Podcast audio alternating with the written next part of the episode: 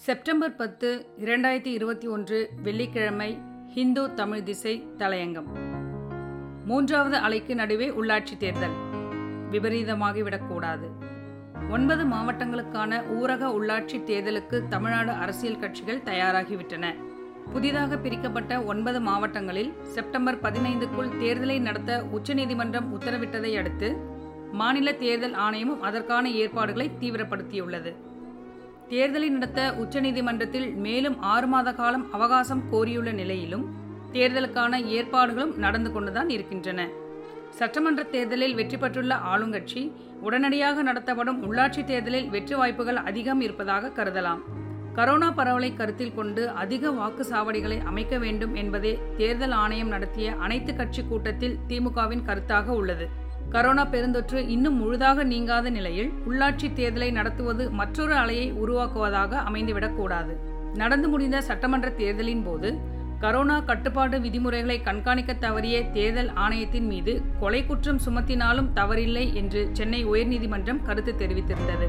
ஆனால் பெருந்தொற்றுக்கும் தேர்தலுக்கும் இடையிலான தொடர்புகள் குறித்து நீதிமன்றங்களுக்கு இடையிலும் மாறுபட்ட கருத்துக்கள் நிலவின. உத்தரப்பிரதேசத்தில் பெருந்தொற்றின் காரணமாக உள்ளாட்சி தேர்தலை தள்ளி வைக்க அம்மாநில அரசு விரும்பினாலும் அலகாபாத் உயர்நீதிமன்றம் காலவரம்பை தீர்மானித்து தேர்தல் நடத்த உத்தரவிட்டது. கரோனா பெருந்தொற்றின் இரண்டாவது அலையில் உத்தரப்பிரதேசம் கடுமையாக பாதிக்கப்பட்டதற்கு அங்கு நடத்தப்பட்ட உள்ளாட்சி தேர்தலும் முக்கியமானதொரு காரணம். புலம்பெயர் தொழிலாளர்கள் பலரும் வாக்களிப்பதற்காக ஒரே நேரத்தில் ஊருக்கு திரும்பியது தொற்று பரவ காரணமாகியது. தமிழ்நாடு சட்டமன்ற தேர்தல் பிரச்சாரங்களின் போதே தனிநபர் இடைவெளி முகக்கவசம் போன்ற அடிப்படையான நோய் பரவல் தடுப்பு முறைகள் பின்பற்றப்படவில்லை. உள்ளாட்சி தேர்தலில் வேட்பாளர்கள் வீடு வீடாக சென்று வாக்குகள் சேகரிப்பார்கள். ஊரகங்கள் தினந்தோறும் திருவிழா மயமாக காட்சியளிக்கும்.